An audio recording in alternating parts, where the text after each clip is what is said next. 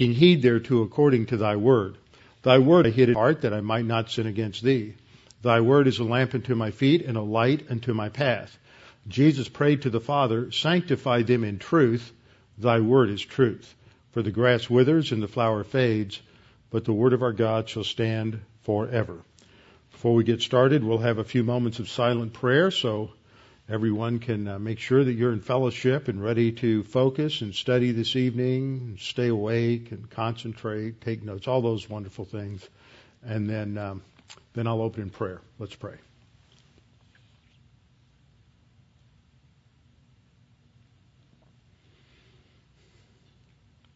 Our Father, we are so grateful that we live in this nation, that you have given to us the freedoms that we have, and even though they are not what they once were in this nation, Father, we have hope that we can elect leaders that will see the truth, understand what is right and what is wrong, and that they can reverse the course that this nation has been on. However, we know that our hope is not in politics, our hope is not in political parties, our hope is only in you, and only you can oversee the course of history to bring about a return to the absolutes laid down in our Constitution and the freedoms that we had there, and especially because it is these freedoms that have brought so much prosperity to this country, because in those freedoms we were able to teach, proclaim your word, and people believed it and it lived it out in their lives, and that is the cause of our prosperity. And Father, we pray that we might see days like that again. But if we don't, Father, we pray that we might be faithful with what you have given us, faithful in obeying your word, faithful in our witness, both with our lives and in always being ready to communicate the gospel to anyone who comes in our path. And Father, we pray now as we study your word that we might be encouraged, strengthened by what we study, and that as God the Holy Spirit applies it, we might be challenged to press on to spiritual maturity. We pray this in Christ's name. Amen. On Tuesday night, I commented on some of the things that have been going on in Europe uh, relative to uh, uh, Jews leaving various nations in Europe. There are just a few hundred Jews left in uh, Norway. It won't be long before they're all leaving. I mentioned that the chief rabbi in France has said that the levels of anti-Semitism and anti-Semitic activities in France are higher than they have been at any time since World War II. Tonight I wanted to read a few things to you from uh, from an article that uh, was just published this last week by Caroline Glick. Some of you have read her. Some of you may not be familiar with her. She's originally American, made Aliyah to Israel, has been involved in a couple of different uh, political administrations in Israel, and is uh, uh, quite quite uh, knowledgeable and informative in her columns. And she talks about Israel and some of the problems that Jews are facing, especially in Europe. And I, the reason I bring this to your attention is because things like this are generally not known in the U.S. The facts I gave you on Tuesday night aren't known, and most of this is not known. She writes that this week a German doctor in Bavaria, you remember Bavaria, that's the scene of, that's the uh, location of, of Munich and the beer hall putsch that the Nazis had back in um, 1923. And this was the area um, in Germany which really supported uh, the Nazis initially. She says this week a German doctor in Bavaria filed a criminal complaint against Rabbi David Goldberg. David Goldberg's crime was that he performs ritual circumcisions on Jewish male infants in accordance with Jewish law. The doctor's complaint came shortly after a ruling by a court in Cologne outlawing the practice of male circumcision. This law went into effect just a few weeks ago. The, she goes on to write, the Austrians and Swiss also took the ruling to heart. Notice now we have Austria, Switzerland, Germany all involved in this. The Austrians and the Swiss also took the ruling to heart and have banned infant male circumcision in several hospitals in Switzerland as well as in the Austrian state of Vorarlberg. Denmark and Scandinavian governments are also considering limiting the practice of circumcision, which has constituted one of the foundational rituals of Judaism for 4,000 years. Meanwhile, there's a solution. You're going to love this. In Norway, Dr. Anne Lindboe, has come up with the perfect way to get us out of this artificial crisis. Lindboe serves as Norway's ombudsman for children's rights. And she proposes that we Jews just change our religion to satisfy anti-Jewish sensitivities. She suggests we replace circumcision with, quote, a symbolic non-surgical ritual. The arrogance of this people. This is, see, this is how it all started back in the 20s with this, you know, incremental uh, movements, laws against any kind of anything that the Jews did.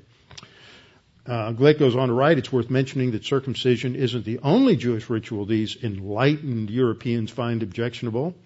Sweden, Norway, and Switzerland have already banned kosher slaughter. How about that? Attacking circumcision isn't just a European fetish. The urge to curb Jewish religious freedom, has reached the U.S. as well. Last year, San Francisco's Jewish Communities Relations Council, remember that Jewish uh, Jewish Community Relations Council, because she's going to abbreviate that as JCRC for the rest of the article, and you always have to go back. What was that? Okay. Jewish Community Relations Council had to sue the city of San Francisco to strike a measure from last November's ballot that would have banned circumcision if uh, if passed. The measure's sponsor gathered the requisite 12,000 signatures in a proposition on the ballot. Circumcising the males under the age of 18 would have been classified as a misdemeanor punishable by a $1,000 fine and up to a year in prison. Sponsors of the measure, measure distributed anti-Semitic materials depicting rabbis performing circumcisions as villains. That's another one of those wonderful things coming out of California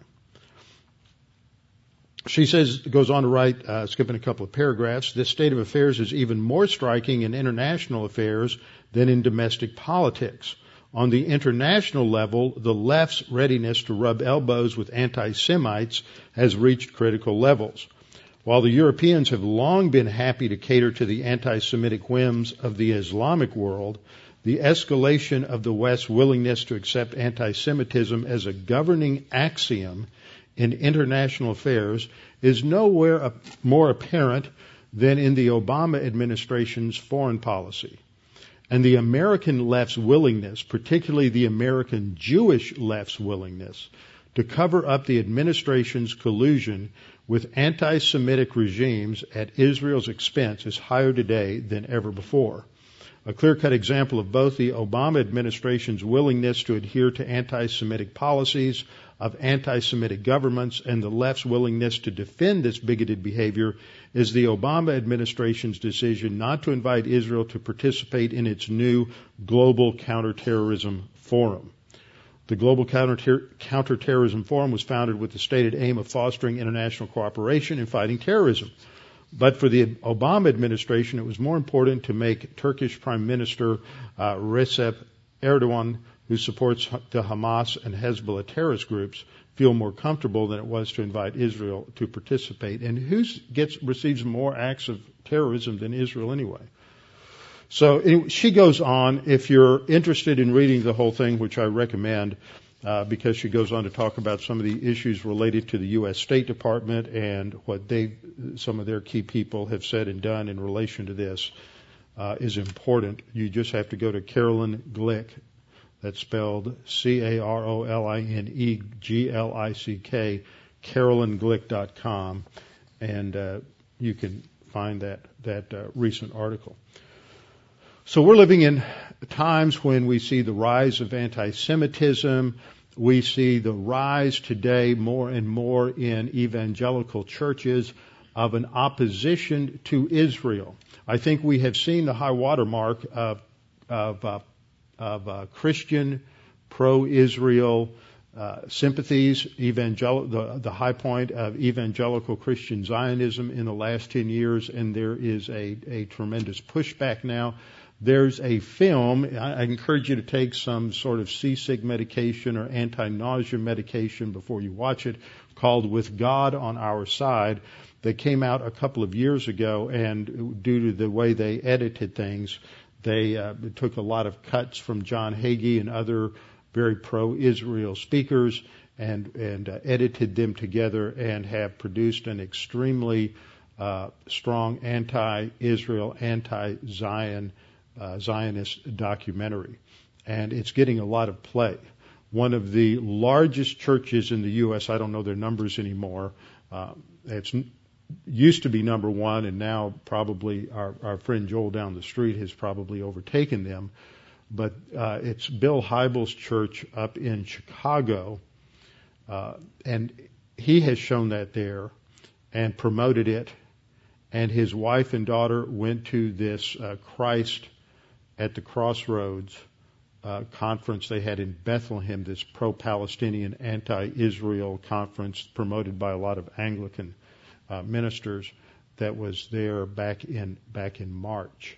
So these things are on the rise and on the increase.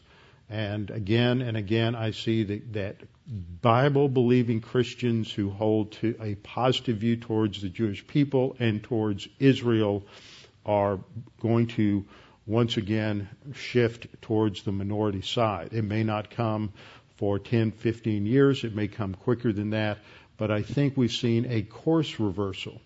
And the only thing that's going to turn any of these trends back in history is going to be if, if, if, if at all possible, if it's not God's sovereign plan for everything just to come to an end because the Lord's return is near, then it's going to be because believers, like everyone here, makes it a priority to be involved in evangelism. I think that is so important.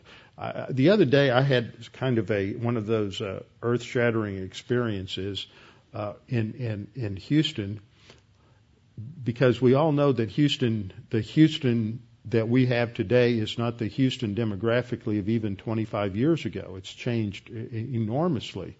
The other day, I was coming back from driving back from my dad's in Meyerland. There was a bad wreck on 610, and so I came west on Bellaire Boulevard, hit Hillcroft, and came down Hillcroft. And I felt like I had just been driving for 30 minutes through a third world country. And I've been on parts of that the, those areas several times, but I, I just to see it all at one time and realize that if I hadn't turned at that point on Bellaire, just about every street sign from that point on is in Chinese. Uh, you, you realize how this city, large, huge sections of this city, are are made up of, of immigrants who can barely speak English and many who can. The mission, we don't have to go to the mission field. The mission field has come to us, and they're they're next door. Just on my short little street, I've got. Uh, I think the numbers just changed. We had a Vietnamese family move, but we have a couple of Korean families, and just in my little subdivision. But a lot of Koreans are, are, are Christians, but we also have a lot of Muslims in this city. We have a lot of of uh, uh, Chinese. We have a lot of uh, Europeans. We a lot of French are here. Uh, there's a, a French, couple of French oil companies here. We have tremendous opportunity to get to know all kinds of people who are from other places who need to hear the gospel. And the only thing that's going to change anything in this country is people learning the truth about the gospel, responding to it, believing in Christ, and learning the Word of God. And as uh, Paul says, uh, how shall they they hear if somebody how, how shall they believe if they don't hear? And how shall they hear if they don't have an evangelist to bring them the gospel? He's quoting from isaiah. And god it is god's will to use us to to do this. It isn't just going to going to happen so we live in a world where we sit and we see all kinds of things changing in directions that are uh, not positive. And the only thing that's going to reverse it, that's going to have any significance, isn't what's happening in in um, uh, Charlotte, North Carolina next week at the Democrat National Convention, or what happened this week at Tampa. That's not going to change it. What's going to change it is people getting back to the Word of God. And if that doesn't happen, all of this other stuff that's going on is just frosting on a very old moldy cake. And it's not going to help at all. So we need to get into the Word. Romans 6, where we are tonight, making our way through this argument, I think most of what, uh, of the significant words, words and exegetical issues that are significant to this passage we've covered, so we can move through it a little, a little more quickly. But what we see in Romans 6:11 is where Paul comes to a conclusion based on all that he has said in the previous 10 verses. The previous 10 verses state the reality of what God has provided for us. And we know that grammatically because the verbs are in the indicative mood. The indicative mood is basically the mood of a declarative sentence. It just, it's just describing reality the way things are. And suddenly when we get to verse 11, we start running into these imperatives, these commands. We've had 10 verses to help us understand what God has done for us, describing all the assets that God has given us. And now in light of that, there are things we have to do in order to uh, in order to utilize those assets and to maximize those assets and to turn those assets from just things that are potential to things that are actual in our in our lives. And so last time I pointed up as we looked at the end part of the opening section, the, the parallel argument in uh, Romans 6, 5 through 7, and then 8 through 10, building off of the whole concept of what happened at salvation understanding this radical, non-experiential identification that happens at, at the instant of salvation where we're identified with Christ in His death so that a death occurs in, in us. There is a death to the old man. And it's interesting as we go through this, as I'll, I'll point out, Scripture says we are dead to sin. It never says the sin nature is dead the old man is dead, but we're dead to sin, but we're, we still have to recognize that we are dead to sin. And so that's just another reason that the, understanding the old man as a sin nature is wrong. The old man is all of the things that we were before we were saved. Our thoughts, our opinions, our values, our uh, habits, all of those things are, are we're separated from that. That's the idea, main idea of death is that separation. And so in the left column we have one argument that Paul is stating for if, and we could translate that since we have been united together with him in the likeness of his death. So there's a death there. We shall be in the likeness of his resurrection. And that identification with Christ in his death is always related to what doctrine? Justification. Identification with Christ in his resurrection is always related to what doctrine? Sanctification. We're raised to new life. The identification with death deals with justification. Identification with his resurrection has to do with a different doctrine, the spiritual life. The reason I remind you of that is this is the same kind of thing that Paul talks about in 1 Corinthians 15 when he talks about the resurrection of Christ. And it becomes very important to understand that in terms of some other issues in, in, in the, the content of the gospel. But the content of the gospel focuses on trusting in Christ as the Messiah, as we studied on, on um, Tuesday nights in Isaiah 53, that He's the substitute. He's that, He is that sacrificial uh, lamb without spot or blemish that pays the price for our sins. That's the gospel we believe. It's important to believe the resurrection, but the resurrection is not connected to justification. Resurrection, as we see here, is connected to new life and, and sanctification and spiritual growth. So, Paul says, since we've been united together in the likeness of his death, we also shall be in the likeness of his resurrections, that new life we have in Christ. It's a future potential in 6-5, viewed as a, not, not after we die, we don't realize that new life after death. We realize at the instant we're saved. We get that new life and it's a potential.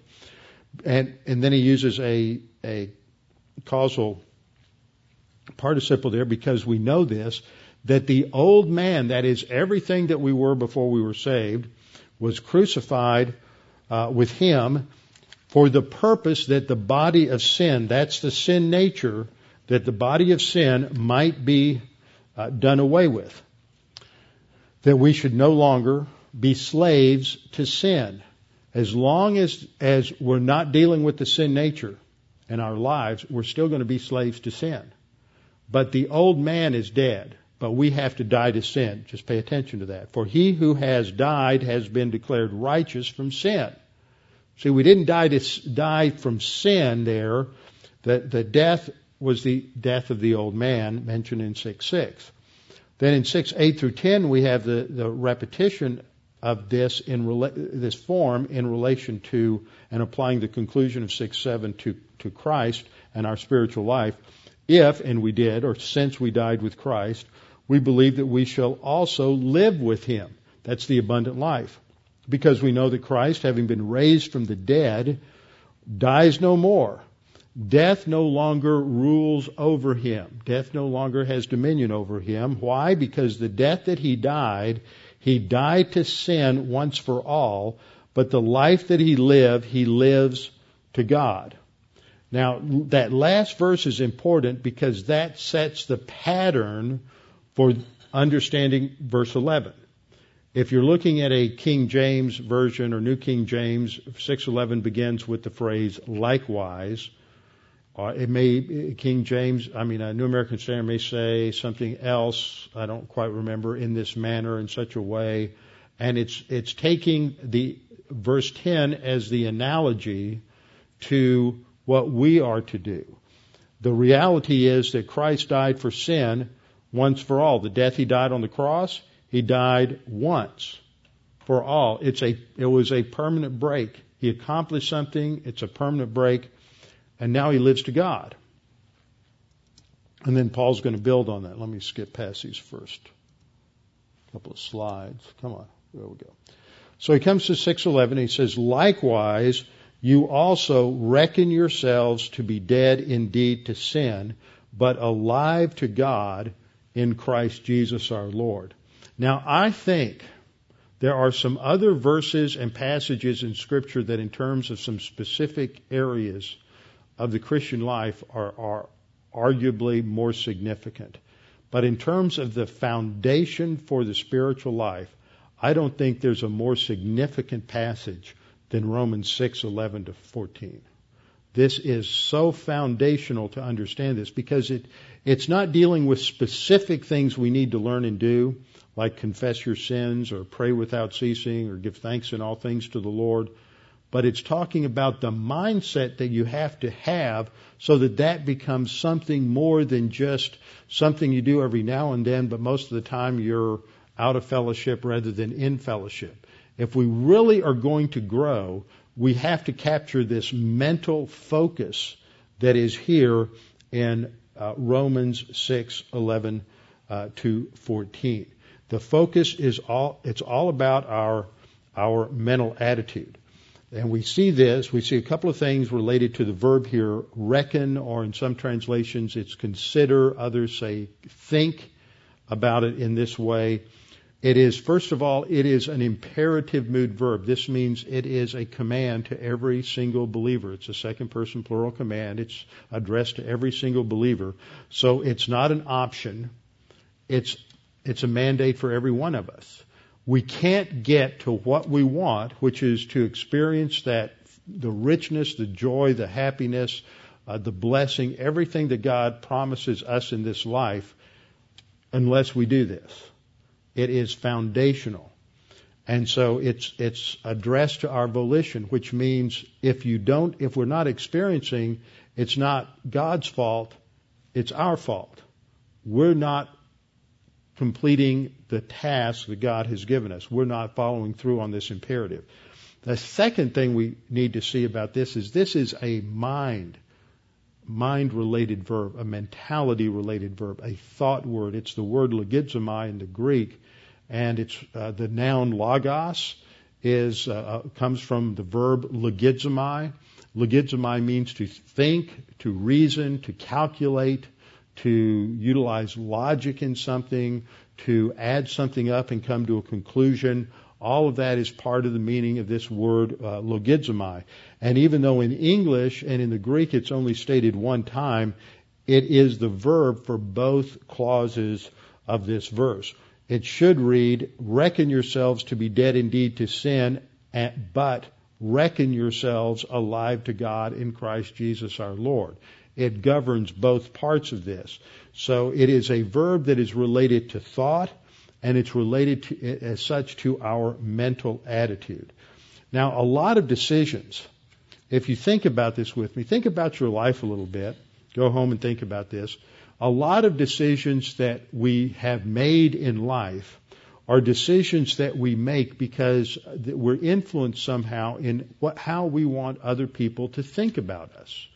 It may be as when we're younger and we're somehow receptive to peer pressure, and that doesn't mean that we're following uh, the the latest trend or pop uh, pop uh, group or dressing or anything like that. But there's two or three people, or there may be parents or something. But we want to gain somebody's uh, approval in the sense that we want them to think well of us. So often the decisions we make are made because we want how of how we want other people to see us, how um, how we want them to think about us, uh, who we, we make these decisions based on who we think we are, the kind of image that we want to project to other people. Uh, sometimes some of us want to think, people to think of us as being funny and amusing and lighthearted. Others of us want people to think of us as hardworking, that that in terms of the first thing that comes to their mind is that person's hardworking, they're dedicated, or they're brilliant, they're smart, they're studious. Other people want people to think of them as everybody's friend, someone they can go to uh, if they need help, or someone they can talk to. Other people want to be thought of as the kind of person that gets things accomplished and produces things. We all have these different ideas about how we want other people uh, to perceive us and how we want how we and it's based on how we perceive ourselves. When we look at this passage, God is telling us how we are to be thinking about ourselves spiritually. That up to the point of salvation, we thought of ourselves one way, whether it was conscious or not. We thought of ourselves in one way. And that person, that whole culture of our life related to the person we were before we were saved has been left behind. There's this break, this separation that has occurred here because that person has been crucified. Crucifixion means you died, so if you say that person has been crucified, that person is dead, it gets the point across. We're separated uh, from that from that person. Now, for many of us, we were saved. Some some of us were saved when we, like I was, when I was a, a young child. Others of you were not saved until you were in your teenage years, or maybe in college, or or a little bit older. And I want you to think about the progress of your life. As uh, for much of our childhood, as we were growing up, we should have been learning something about self-control and discipline from our parents. This is usually done through various forms of enforced discipline, whether it comes from parents or teachers or coaches or someone like that, but usually someone was there to try to enforce some kind of discipline. As, if that was successful, then we became a, a little more effective in what we were doing. We were able to accomplish things, and from enforced discipline, we should have learned something about self discipline. For those who didn't have that and didn't learn those lessons, um, then what they learn is that for life to be meaningful, they just give in to every whim, every desire, every lust pattern, uh, every uh, everything they want right then and now because their life is characterized by uh, no discipline at all. But whichever your experience is, whether it's an experience of having learned uh, discipline and self mastery and, and a focused life or an unfocused, undisciplined life that just went any direction you wanted to go in, you developed habits. And until the day that you were saved, the day that I was saved, all of those habits were formed from the sin nature. That's what Paul says here. It all came out of your sin nature. And we had, we adopted a lot of those patterns for, from a lot of different sources. Some of them were genetically uh, influenced. You might not have seen it earlier. You might not have seen it yet. But one day, I mean, every day I get up and look in the mirror. Each day I see my father more and more. You know, mirror, mirror on the wall, I am my father after all. It's scary. It really is. Those genetics come into play in a lot of ways. Now that doesn't predetermine us to certain things, but it sort of, it, it may shape our certain strengths or weaknesses and how we uh, respond or re- react to those things. But as we grow up, uh, we, we learn a lot of these different patterns. And sometimes when we're not disciplined well or we just get angry, I remember hearing this when I was a student teacher for the first time up in uh, up in East Texas. I, I was a student teacher in Garrison, Texas. Anybody here know where Garrison, Texas is? If you blink, you miss it. It had one flashing traffic light at that. I think it still does have just one flashing traffic light. Uh, very, very small. But I remember hearing this phrase that, well, that child's just acting out. Now, whatever child psychologists and educators may say about that, there's a, a sense of truth there that, that, that we all act out the lust patterns of our sin nature. Every one of us. We're constantly acting out uh, those lust patterns, and prior to salvation, when we're totally controlled by the sin nature, everything that we're acting out, good or bad, is all coming from that core root evil of that corrupt, uh, that corrupt nature. And in the process of that, especially if you have a trend towards asceticism and morality, then your sin nature tricks you into thinking that somehow you control it. And you still think that. Trust me, you do. I do too more often than we're willing to admit.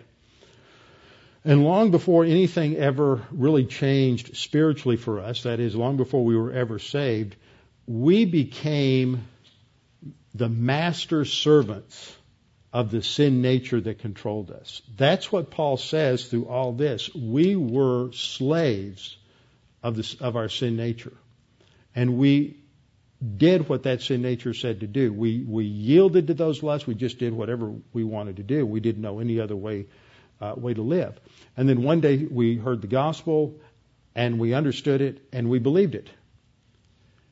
And every and what the Bible tells us is all of that, those patterns, all those habits, all of those things that we found made us happy and comfortable and worked for us, even though at times we think it still does. All that, that everything of that person, the Bible says that person's dead and gone. We're separated from that person totally and completely, and you're, you're a, you have a new identity. You're a, a totally new person. Something radical has happened. But the thing is, st- we still have those same ingrained now because we've chosen to go down those just like um, uh, we've go, chosen to get, take those paths of action over and over and over again, where that's where we feel comfortable is going down those same ruts of ruin again and again and again. And what God tells us in this passage is that we have to realize, we have to come to believe this is, this is a faith rest drill issue. When it says consider yourselves dead to sin, that means you have to believe that you are dead to the sin nature.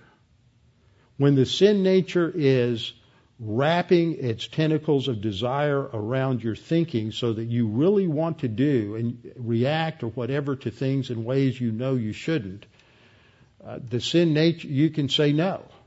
You have to say, I believe this is a promise of God that on the basis of what Christ did for me on the cross, I don't have to carry through like I've carried through with this for the last 10, 15, 20, 30, 40 years of my life. And see, if you don't learn this principle when you're a, a, young believer, you don't begin to put it into practice until later, which is truer for most of us, then we just get more and more ingrained in those sin nature patterns. And we have to learn that we have to think differently about who we are. That, going back to what I said earlier, we all have these kinds of images and ideas of how we want people to perceive us and how we perceive ourselves. And what God is telling us here is this is how you think of yourselves. You think of yourselves as a dead to sin kind of person. That's how you have to think of yourselves. As a person who is completely, has been completely separated from everything that went with that pre regeneration person that you were. There's been a complete and total break there. And, and that break is that death. It's a separation. So that's the comparison here, starting off with this, this first, uh, first word in the, in the Greek, uh, hutos, which can, uh, has a couple of different nuances. It usually means in this way or in this manner A lot of times it refers to what is about to be said, but there are times when it refers back to what has just been said, and so it's comparing this to uh, what has just been said in terms of in terms of Christ. So likewise, you all, and here it's he, Paul is talking in, in, in the plural, but it's general a, a general application of a universal principle to everyone as a believer. This is what you have to do as a believer in order to uh, have any kind of sanctification in your life. Take your finger, run all the way down to verse 19. verse 19 starting in about a third of the way through, it says, For just as you presented your members as slaves of uncleanness and of lawlessness, leading to more lawlessness, so now present your members as slaves of righteousness. And King James and New King James obliterate what this means because they translated holiness, but it's sanctification. You present your, yourself, your members for sanctification. If you want to be sanctified, this section from 11 to 19 is telling us the foundational way to think, the foundational focus of our mindset so that we can be sanctified experientially. We're already sanctified positionally, but we have to be sanctified experientially. So this is addressed as a as general universal principles to, for every uh, that apply to every single believer. So the command here is to reckon yourselves. Uh, logizomai, as I mentioned earlier, it's a present imperative. Now, present imperatives emphasize something that is a general or universal truth that should be the standard operating procedure for every believer. This is a universal absolute for every single believer. And so he says, uh, logizomai, count or think or calculate, to reason, to consider, to think about yourselves a certain way. you've, up until the time that you get a hold of this, this principle in this verse, we have different ways of thinking about who we are. What Paul says here is you need to start thinking of yourself as this new creature in Christ. And it's not going to change overnight. You're going to easily go back to the way you used to think about yourself because that's the default position that's been carved into your thinking through how many years of sin nature habit patterns. But you have to change that habit pattern. And that's not easy, but it's possible. It's a lot like someone who has to change the way they eat. Maybe you have to change the way you eat just because you want to lose some weight. But usually that's a short term result.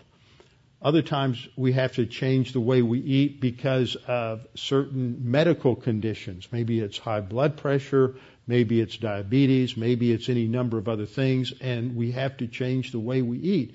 And before we heard that news that we were a diabetic, you had habit patterns of eating that you can't do anymore. There's been a break. That person you were pre diabetic no longer exists. There's been a separation. You can't do that.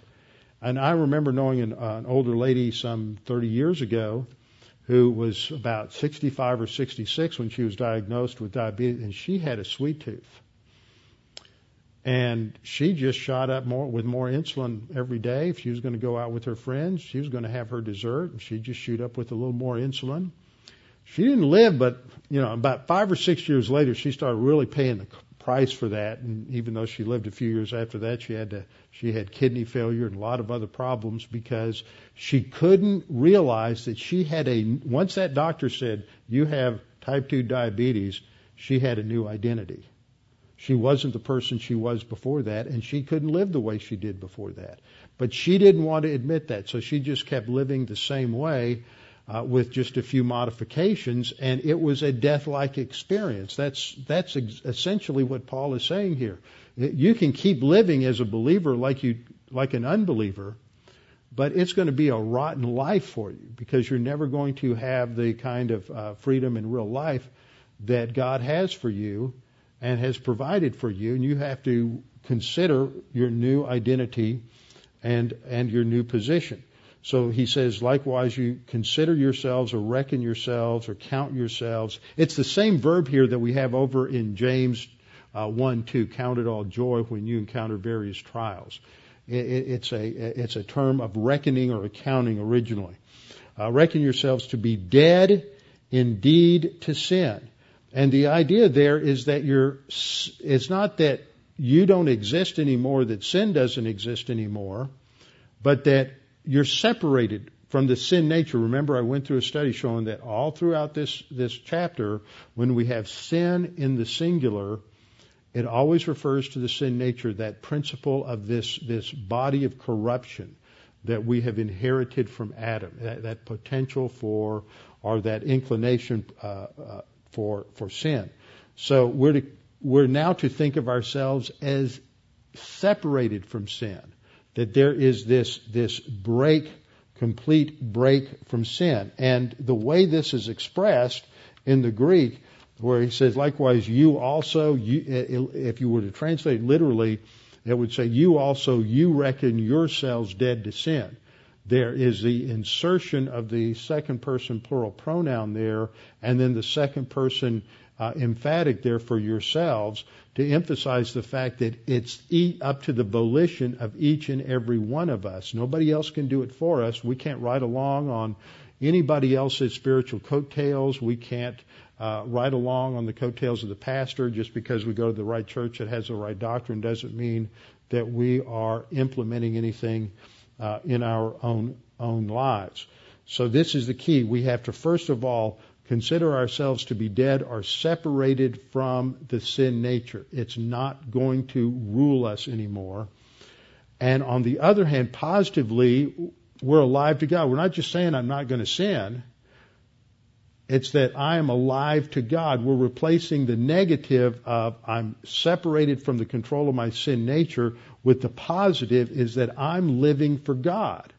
I've got a new identity as a member of the royal family of God with new assets and new capabilities and a new identity, and I've got to learn how to exploit that if I'm going to have any happiness or joy in life uh, whatsoever. So we are to consider ourselves alive to God in Christ Jesus our Lord. That life that we have toward God is in Christ. That's part of our assets is being in Christ.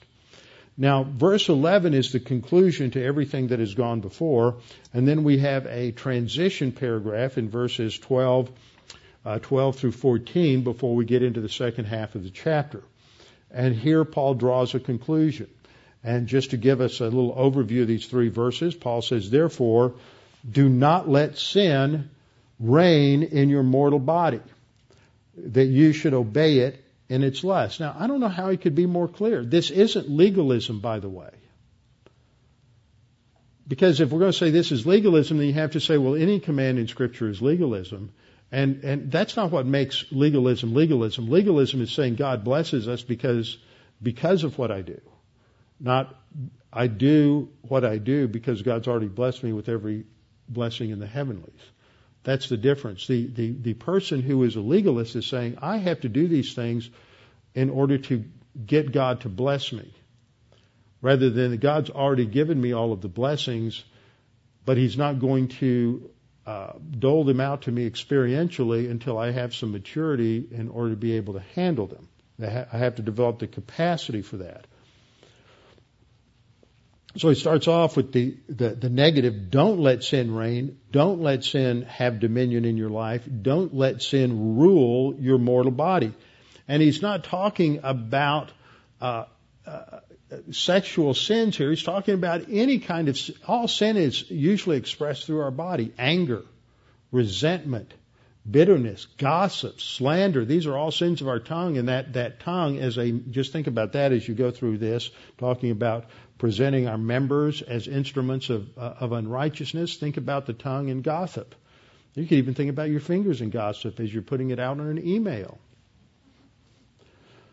So the broad command, don't let sin have dominion over your mortal body, that you should obey its lust. The lust is the prime motivator in the sin nature. We're not to obey that anymore. And then he says, and do not present your members as instruments of unrighteousness to sin, but present yourselves to God as being alive from the dead. So again, it's this contrast. Don't do this, instead do this. Don't present your members as instruments of unrighteousness, but as uh, to God as being alive from the dead, and your members as instruments of righteousness to God. Why? For sin shall not have dominion. That's a command. He's really saying because sin is not supposed to rule over you. You are not supposed to let sin rule over you because you are not under law but under grace. And there's some great insights into that passage. Now the key words here is always are your little connective words. Therefore, he's drawing a conclusion. Verse 13 begins with and, so he's adding something to the command of verse 12. He's saying, don't let sin reign and do not present your members, but present yourselves to God. That third word I've circled, but, indicates the contrast. Uh, and then you have another and. So you have two things there that are positive, and then the conclusion is an explanation. Let's look at the verbs. That first verb, don't let sin reign in your mortal life, is the verb basileuo. Basileuo, where we get the, uh, the Russian name Vasily means to rule or means to be the king or to reign. Uh, do not let sin rule, reign, dominate, govern your life. When you look at your life, does the sin nature control your life? If your answer to that is yes, don't raise your hand, don't walk the aisle. The answer to that is going to be in this passage. Don't let sin reign. Well, how do I do that? That's what the tension is. Do I just pull myself up by my bootstraps and say, I'm not going to do it? That's the frustration that Paul experiences in Romans 7 because he doesn't mention the, the help that we get until chapter 8, verse 2, when he brings in the Holy Spirit. So, uh, don't let sin reign is a present active imperative. That means this is to be the standard operating procedure. This is your code of conduct as a Christian, is that you're not going to let sin govern, rule your life. And he talks about your mortal body, and the, and it's because the body, I believe, the sin nature is passed on genetically, physically, but but the body is the he uses that to as a as an expression for the whole person, but it's through the body that we express our sin nature. When we're mad, when we're angry, when we gossip, when we have various other kinds of lust, you have money lust, you express that through your body. You have materialism lust. You express that through your hand as it reaches into your wallet or purse to pull out your credit card. Uh, your body is the tool that our sin nature uses in order to bring its lust to completion. So Romans 8:10 connects back to that where Paul says, "And if if and it's true, Christ is in you, the body is dead because of sin." And what he is saying there, as we'll see, is the body is separated from control of the sin nature, and you've got to not let your body be the instrument of the sin nature. Okay. Um, then we get to these next two commands in verse 13, both the same verb. Uh, you've got the, I've got one on the lower left panel and one in the right panel. They're both the same verb, paristemi, which means to present or to offer yourself. It's a term that's sometimes used as in sacrifices. One's a pres- the first is a present active indicative, but it's a negative command. So the idea there is, if you want to be able to let sin stop stop ruling your life, you have to do two things. They're mutually exclusive. You have to stop presenting your members as a slave to unrighteousness or as an instrument to unrighteousness. And when you stop that presenting, stop presenting it as an instrument of unrighteousness, you start presenting it to God as an instrument of righteousness. You can't do both at the same time.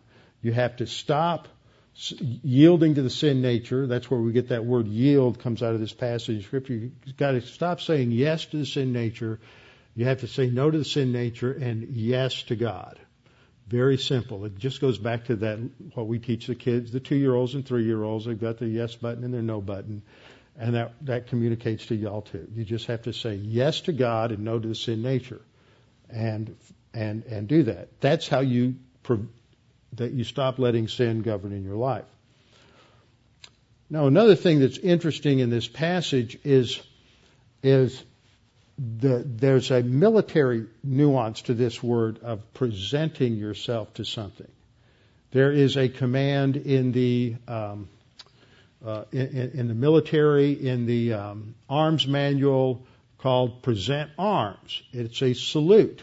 It's that idea. You're presenting your rifle, you hold it out in front of you to your commanding officer for their exam, possible examination. It's used as a salute and other and for other purposes.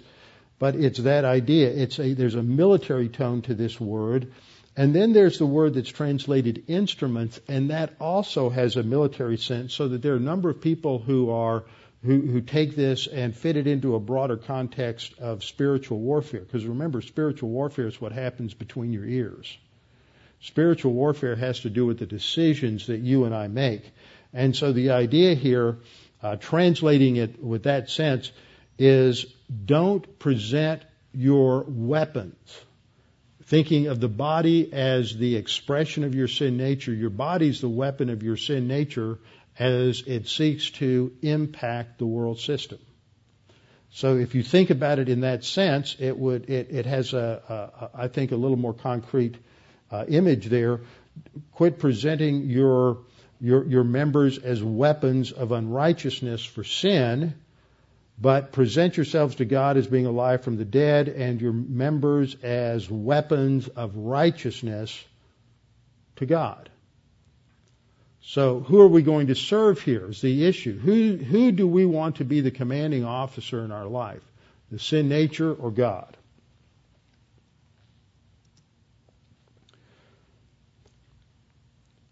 As we look at verse, verse uh, 13, don't present, don't offer your members, that is your, the members of your body, your person, as, as instruments or weapons of unrighteousness. The idea to sin is for the purpose of sin, for the purpose of the sin nature. Remember, every time I said that word sin is used there, it has to do with the sin nature. For as a, as a weapon for the sin nature, but present or offer yourselves to God and your members as instruments or weapons of righteousness for, for God, for God, for God to work out His purpose in, in your life.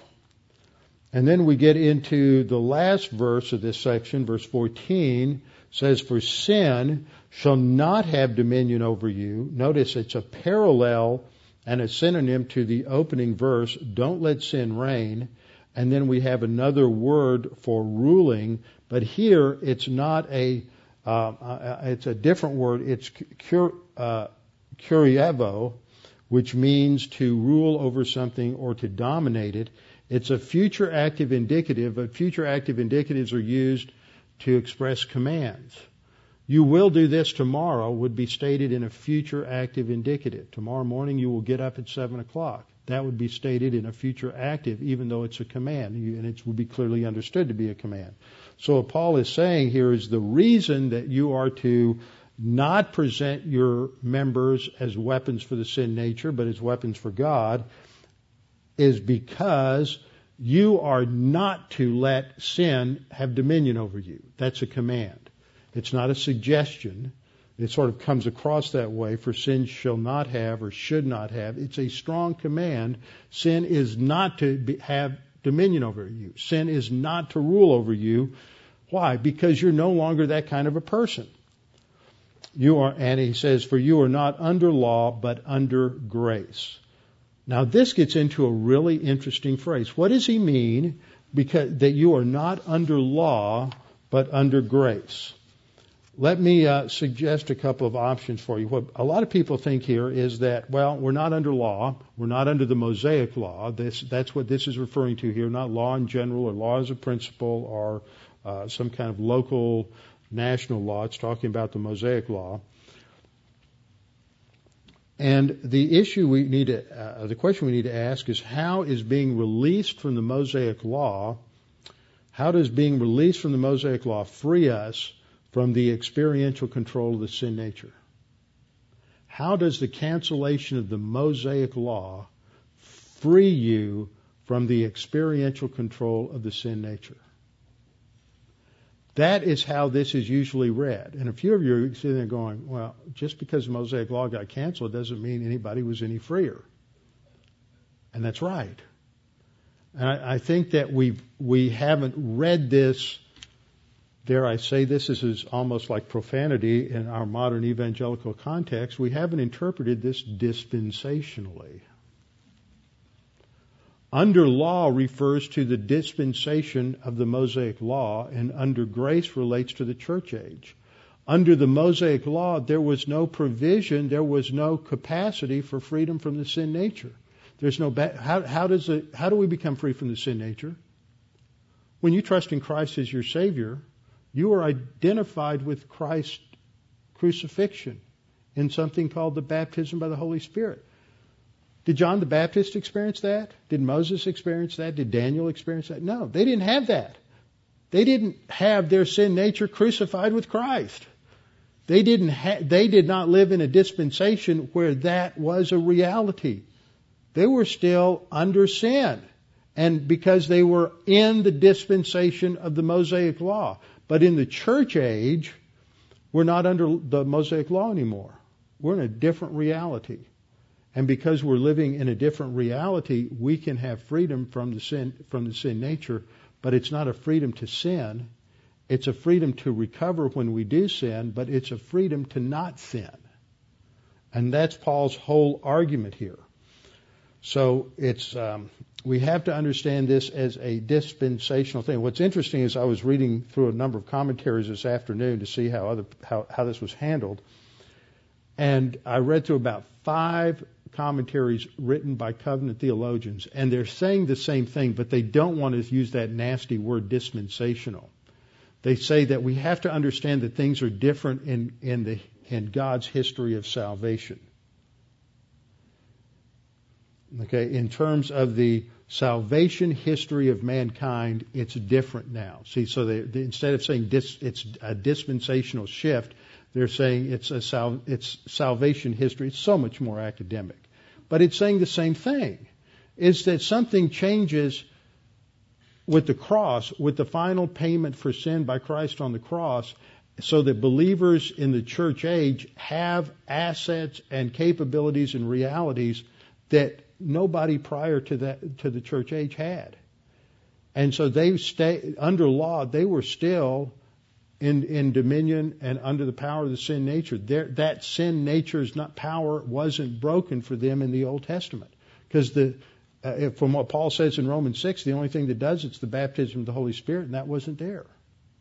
So we have we have something no one has ever had before. That's the foundation of our spiritual life.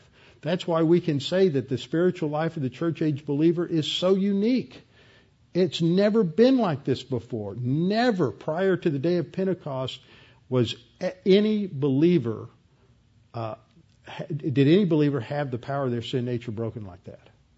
And that's the reality. But we have to get that into our thinking and think of ourselves according to this new identity that we have in Christ. And so that's what Paul's going to develop starting in uh, verse 15, and we'll look at that next time. I'll review this a little bit. I, I think that this is some of the most mind blowing uh, statements in Scripture related to what has happened for, for the believer uh, because of the baptism of the Holy Spirit and that complete break with the person we were before Christ. But we'll all say, great, I want the end game, which is heaven, but I really am comfortable with all those habits I had before. And I just want to keep living like that. And that's the problem.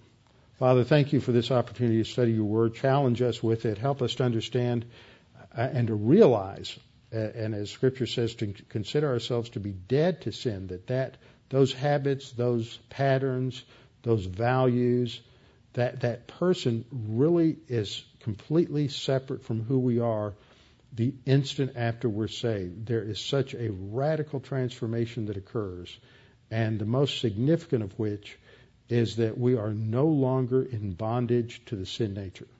It's still there. We still have the habit patterns. We still want to act like we are, But the reality is that power is broken, and we need to learn how to live, how to think differently about who we are, and therefore live differently. We pray this in Christ's name. Amen.